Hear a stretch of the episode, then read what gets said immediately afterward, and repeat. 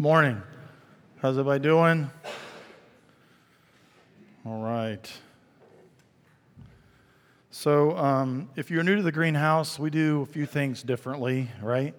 We let people talk that aren't on the schedule, I guess, if we had a schedule. And we kind of rotate around the teaching responsibilities um, as far as in the morning, the Sunday mornings. And today, um, I'm up, right? So excited about that.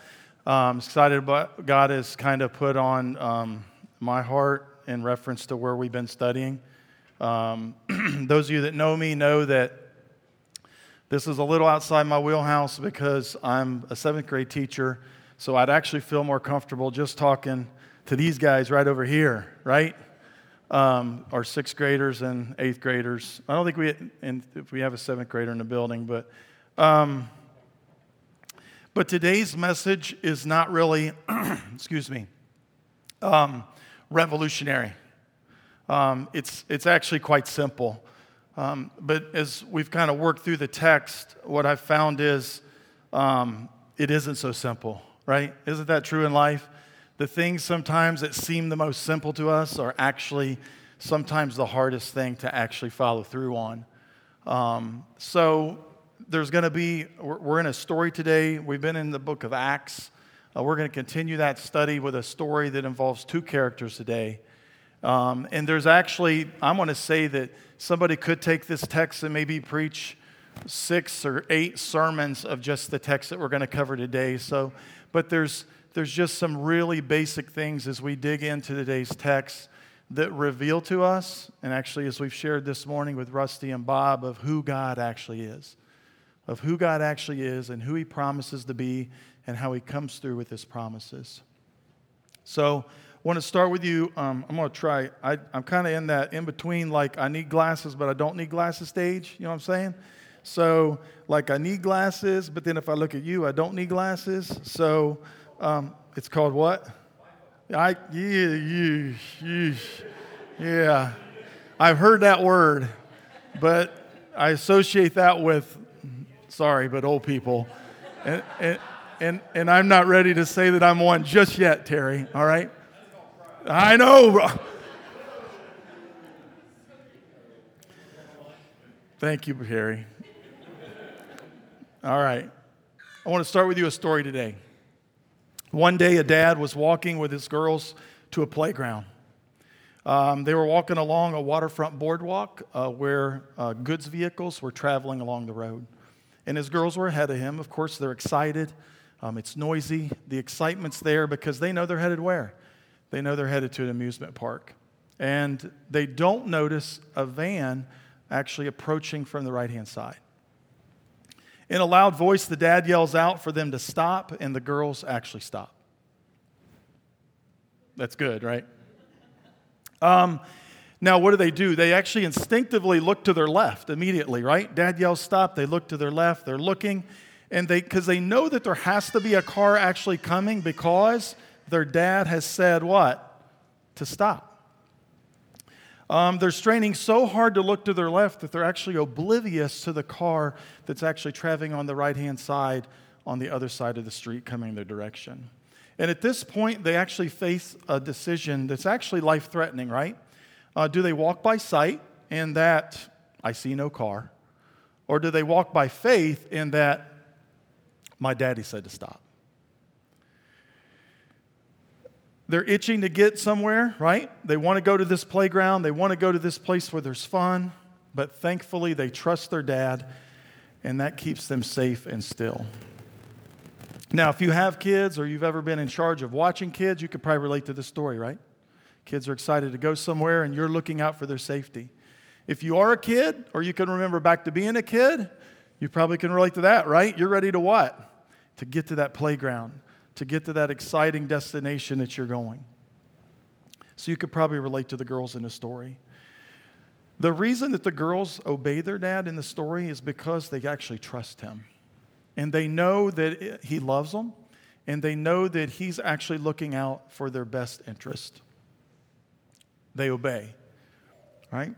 Obedience follows genuine trust, which is based in love. We're going to throw some things on the screen here for you today. There's going to be some basic points if you want to jot them down. But obedience follows genuine trust, which is based on love. We see the example of this in the story. The girls obey their father because they know that he loves them. So, as children of God, it is crucial to us that we see our Heavenly Father in the same light. As the girls in the story saw their dad, he demonstrate, God demonstrates his love for us and has given us every reason, every reason to trust him and to, um, as, our all know, as an all knowing, perfect Father. Like, like he's perfect. So, therefore, we can trust him. This actually is what should be our motivation in obeying God, is the fact that we do trust him. And even though the father in the story, in our story, the father can see the big picture. He knows how to direct his girls for them to be safe to get to the playground. God is even better than that because he not only can see the big picture, he actually is the artist of the big picture. He is the one that's creating the actual picture. And we have to trust that he knows what he is doing when it comes to that. Now, unfortunately, kids don't always heed the instruction of their earthly parents, do they? Right? And I mean, I didn't when I was a kid. Nobody's perfect, right? Um, and we don't always obey our Heavenly Father either. Same deal. So when we don't listen, the disobedience in our lives is not actually the problem. Um, I would say it's a symptom of the problem because the real problem is actually a lack of trust. We don't really believe that God is who He says He is and that His plan can be trusted in our lives. Now, this is nothing new. Um, even if we go back to Adam at the very beginning in Genesis, his disobedience is not really the problem. The problem is much deeper. The problem is, is he really doesn't trust God or believe that God's plan is right and is good. Now, we live in a world of uncertainty. And there are questions that we can't answer about why God asks us sometimes to do something, and sometimes God asks us to not do something. For example, Adam probably had questions whenever God told him what he wanted him to do, like, why has God forbidden me to eat from one specific tree? What's the big deal? Or maybe Adam thought, you know, what's this, this thing called death? Like, how big of a deal could that be? God intended for us to have uncertainty in our lives. I think that. It's not pleasant, is it? Um, because He wants us to trust Him.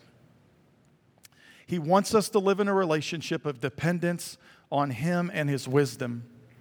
And I think that we were designed for that relationship. We were designed for that relationship with God. And whenever we decide um, to use our own standards, like of what's right and what's wrong or what's good or what's evil. I don't know about you, but I can say whenever I'm living by my own standards, I make a mess of the situation. It, it, it normally never turns out, it might take a little while, but it normally never turns out well. Now, besides Adam, we see another, care, another man in the Old Testament um, who disobeys God because he does not truly trust his father's plan, and that's Jonah. You're probably familiar with this story, possibly. Um, Jonah is a Jewish man.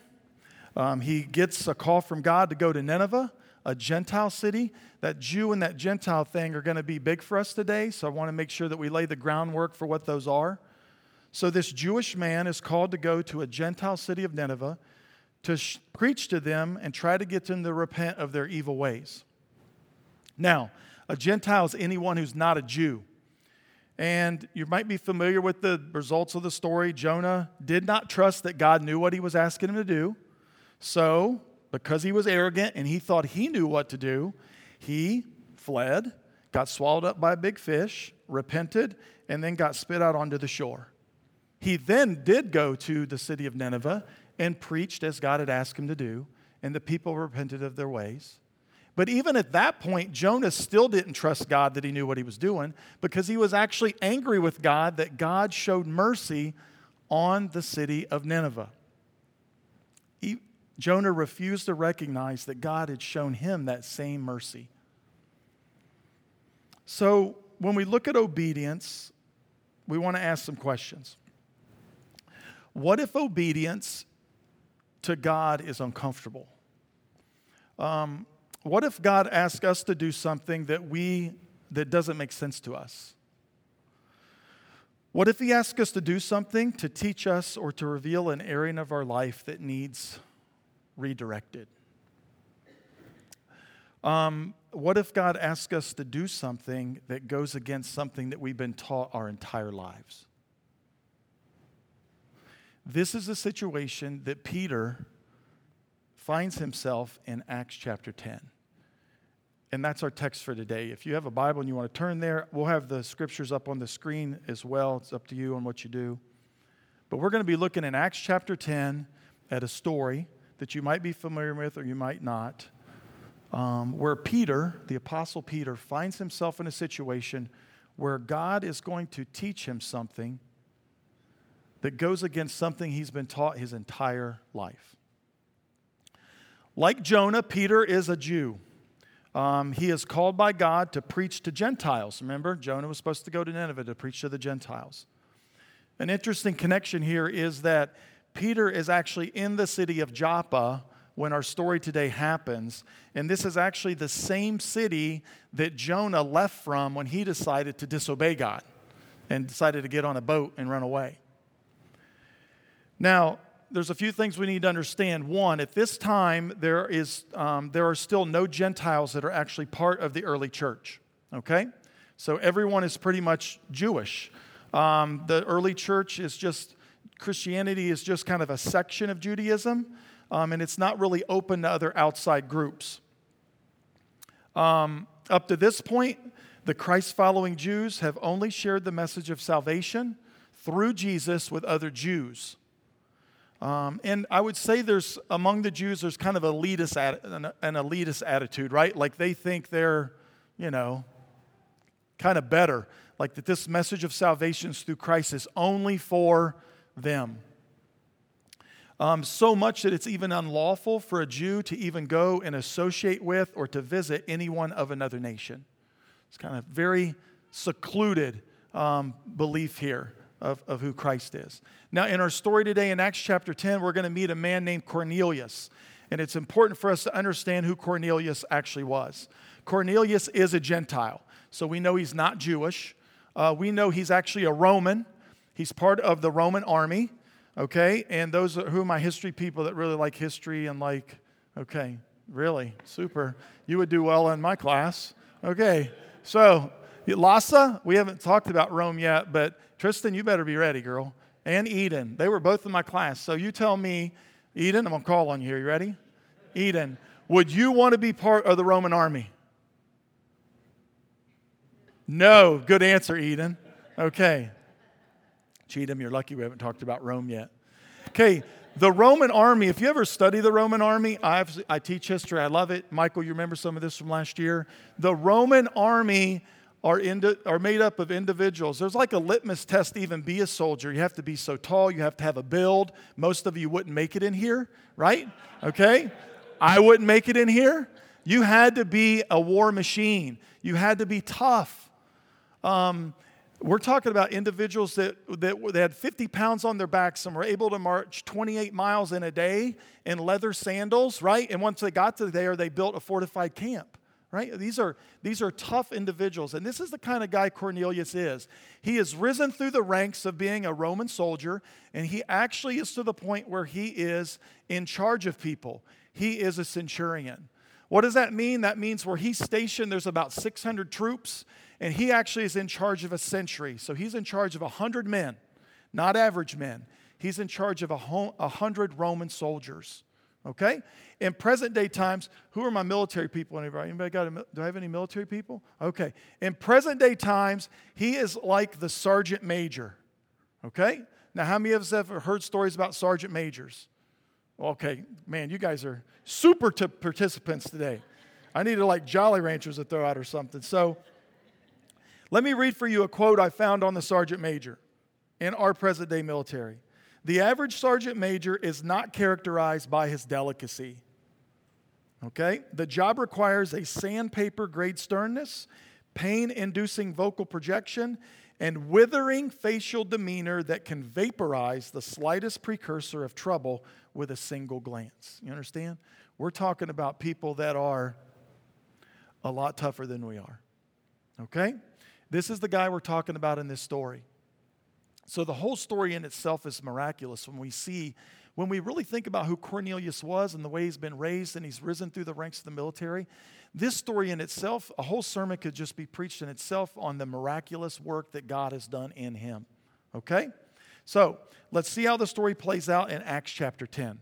We're going to break it into three sections today, okay? So, read with me here. At Caesarea, there was a man named Cornelius a centurion of what was known of the Italian cohort. That's our group of 600 soldiers, okay? He's a devout man who feared God with all of his household. He gave alms generously to the people and prayed continually to God. About the ninth hour of the day, he saw clearly in a vision an angel of God come in and say to him, Cornelius. And he stared at him in terror and said, What is it, Lord? And he said to him, Your prayers and your alms have ascended as a memorial before God. And now send men to Joppa and bring one Simon, who is called Peter. He is lodging with one Simon, a tanner, whose house is by the sea. When the angel who spoke to him had departed, he, being Cornelius, called two of his servants and a devout soldier from among those who attended him. And having related everything to, to them, he sent them to Joppa right? So Cornelius has a vision. Now, the question is what can we take, what can we learn or take away from this part of the story today? And this part of the story, I believe there are two things we could look at. Number one, God pursues a relationship with us. Okay? God initiated the contact with Cornelius. Um, even though Cornelius is a good man, right? He's praying, and we see that he's actually giving to the poor he probably has not received Christ as his Savior because this message has not been shared with him because he is what? He's a Gentile, he's not a Jew. But we can definitely see here that God is clearly preparing Cornelius' heart and building a genuine faith in him. Okay? The second thing is about obedience, especially whenever we don't know the why or the how. Obedience is evidence that we trust God and that we see Him as a perfect Father and Lord. It shows that we believe His plan is right and that He has our best interests in mind. And, and you know, Cornelius does this, doesn't he? He immediately, what's he do? He immediately acknowledges God as Lord by saying, What? What is it? You know, what is it, Lord? And then he obeys without hesitation. Now, I don't know about you, but if this experience happens to me, right, I would probably insist on what? Why? You know, you know I, I'm, I'm a Roman, right? Why are you asking me to go and send for this man, Peter? Cornelius doesn't ask why. He just does as God commanded him to do. He's obedient. The other thing, um, also, uh, we see that um, he obeys kind of just said this, but he obeys by sending for Peter right away. He doesn't, he doesn't wait. Um, and I think we need to realize here that Cornelius has a lot to learn. Uh, not, not a lot to learn, but a lot to lose. Um, like we said, he's a Roman soldier, and he's being asked to go and bring what? A Jewish man um, into his home. And I think if we were to talk to Cornelius before this actually event happened, he probably wouldn't say that this is like on his bucket list or part of his five year plan to have a Jewish man come in, a follower of Jesus Christ, actually come into his home. But he obeys anyway. Okay? Let's carry on with our story. Verse 9. The next day, as they were on their journey and approaching the city, these are the men that are going to fetch Peter and bring him back to Cornelius. Peter went up to the housetop about the sixth hour to pray, and he became hungry and wanted something to eat. But while they were preparing it, he fell into a trance. And he saw the heavens opened and something like a great sheet descending, being let down by its four corners upon the earth. In it were all kinds of animals and birds and reptiles of the air. And they came and, and there came a voice to him Rise, Peter, kill and eat. And Peter said, By no means, Lord, for I have never eaten anything that is common or unclean. And the voice came to him again a second time What God has made clean, do not call common. This happened three times, and the thing was taken to heaven, and the thing was taken up at once to heaven. Now, while Peter was inwardly perplexed as to what the vision that he had seen might mean, behold, the men who were sent by Cornelius, having made inquiry for Simon's house, stood at the gate and called out to ask whether Simon, who was called Peter, was lodging there. And while Peter was pondering the vision, the Spirit said to him, Behold, three men are looking for you. Rise and go down and accompany them without hesitation, for I have sent them. And Peter went down to the men and said, I am the one who you're looking for. What is the reason for your coming? And they said, Cornelius, a centurion, an upright and God fearing man, who was well spoken of by the whole Jewish nation, was directed by a holy angel to send for you, to come to his house and to hear what you have to say. So he invited them in to be his guest. Now, Peter, who is Peter? We know Peter is one of the 12 disciples. We know that he's a Jew. We know that in Jewish law, some of the animals are actually clean and some of the animals are actually unclean for eating. And we know that Peter and the other Christ following Jews at the time um, believe in those Old Testament scriptures. Um, they believe they're the Word of God, and they're actually still practicing that old, those Old Testament rituals um, and law. Um, but, but something's going on here because God is actually revealing, like, things have, some things are changing here, right? Um, things aren't the way they just were before because we now have had Jesus come and die for um, our sins. So, what can we take from this part of the story today? Um, the first thing is, is that God has a perfect plan and that his ways are higher than ours. And we see God orchestrating his plan through this, through this story. Isaiah chapter 55, verses 8 and 9 read, For my thoughts are not your thoughts, neither my way, neither your ways, my ways, declares the Lord. For as the heavens are higher than the earth, so are my ways higher than your ways, and my thoughts than your thoughts. The way God looks at things is way different than the way we look at things. First of all, He's in control of things. Second of all, he has the ability to have a bird's eye view. He can look down on things and actually see the big picture of actually what's going on in our lives. Our view is more of a boots on the ground, right? Linear view. I only see what's right in front of me. I can't see the whole big picture. Another thing that we can learn from this section of our story is that God real, reveals things to us in His own timing, and we must trust that His timing is perfect. God is telling Peter that he now can eat things that have been forbidden for him to eat within the Old Testament scriptures. Now, this must have felt like a random request by, by God to Peter. Like, seriously, I mean, I go up on the housetop, I'm praying, and you're telling me now what I can and cannot eat. Um, and as anyone would be, I think Peter's actually confused, he's confused by this. Um, and we see his uncertainty because we see it tells us he was inwardly perplexed. Um, but God tells him to go down and greet the men. And Peter is obviously secure with his father, with God, and believes in God's plan and believes it's good and believes that God will reveal, even though God right at first doesn't reveal what this vision is all about to Peter, he will as we get to the end of the story. Peter trusts in God and believes that the meaning of the vision and his purposes of the visitors will be made known to him in his timing, in God's timing. I mean, I'm looking at Peter here. The first question I'm asking is, why? Right? What? What are you talking about? Another thing we can learn from this section is making prayer a priority is crucial in knowing God what God is asking us to do. What's the one common thing that we see between Cornelius and Peter? We learned that Cornelius was a man who was praying continuously. we see that Peter is actually in the act of praying when the vision actually comes to him. So, if, if, if we want God to communicate with us the ways and areas in our lives where we need to be obedient, that comes through actually spending time with Him in prayer, like we see these two men were doing in, in the story.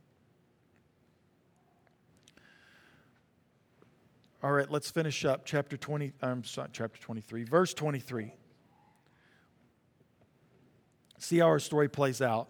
The next day, he, Peter, rose and went away with them, and some of his brothers from Joppa accompanied him. And on the following day, they entered Caesarea. Cornelius was expecting them and had called together his relatives and close friends. When Peter entered, Cornelius met him and fell down at his feet and worshiped him. But Peter lifted him up, saying, Stand up, I too am a man. And as he walked with him, he went in and found many persons gathered. And he said to them, You yourselves know how unlawful it is for a Jew to associate with or to visit anyone of another nation. But God has shown me that I should not call any person common or unclean. So when I was sent for, I came without objection. I asked then why you sent for me. And Cornelius said, Four days ago, about this hour, I was praying in my house at the ninth hour, and behold, a man stood before me in bright clothing and said, Cornelius, your prayer has been heard, and your alms have been remembered before God. Send therefore to Joppa and ask for Simon, who is called Peter. He is lodging in the house of Simon, a tanner by the sea. So I sent for you at once, and you have been kind enough to come.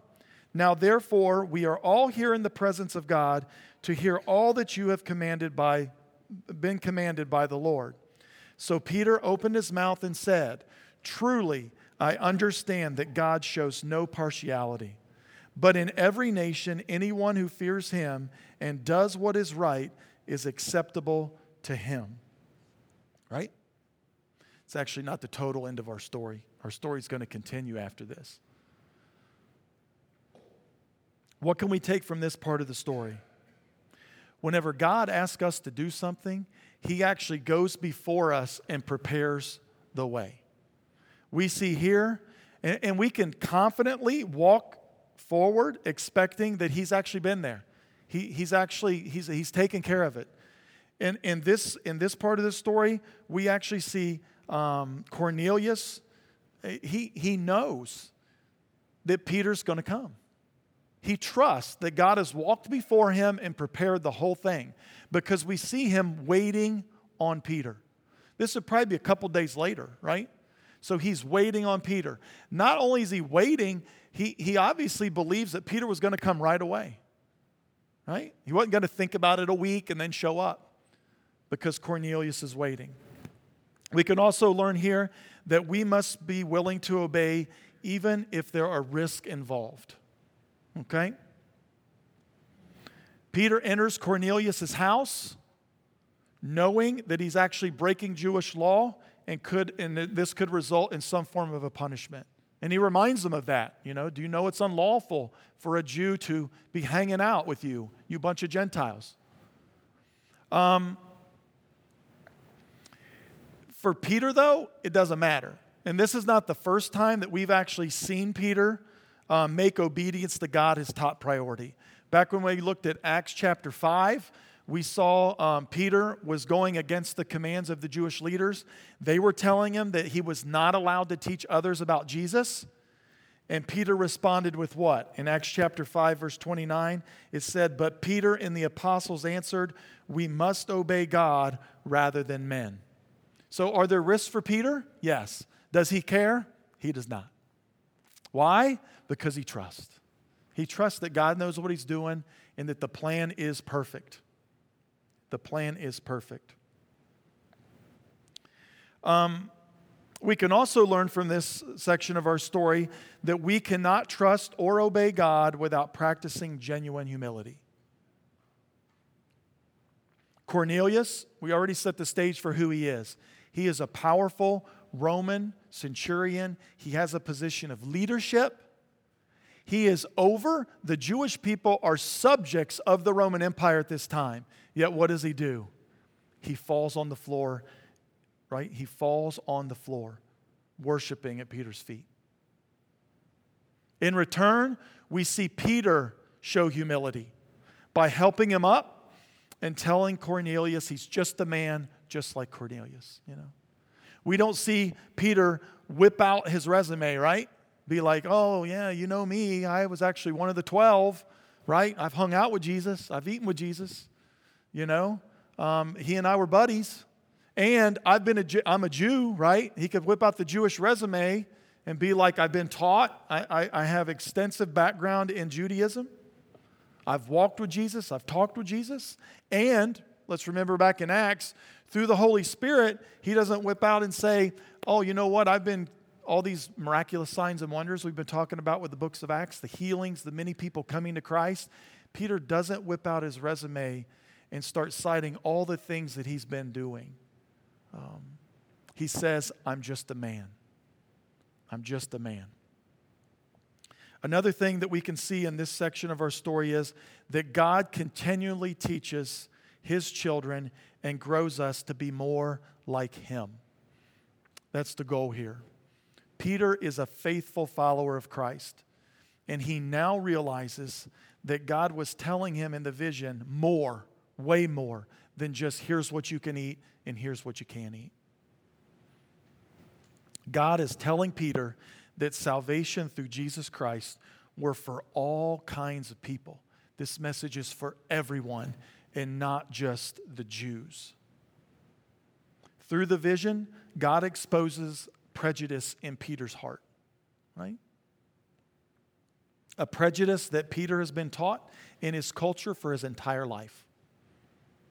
And in order to trust and obey God, Peter has to first admit that he's wrong.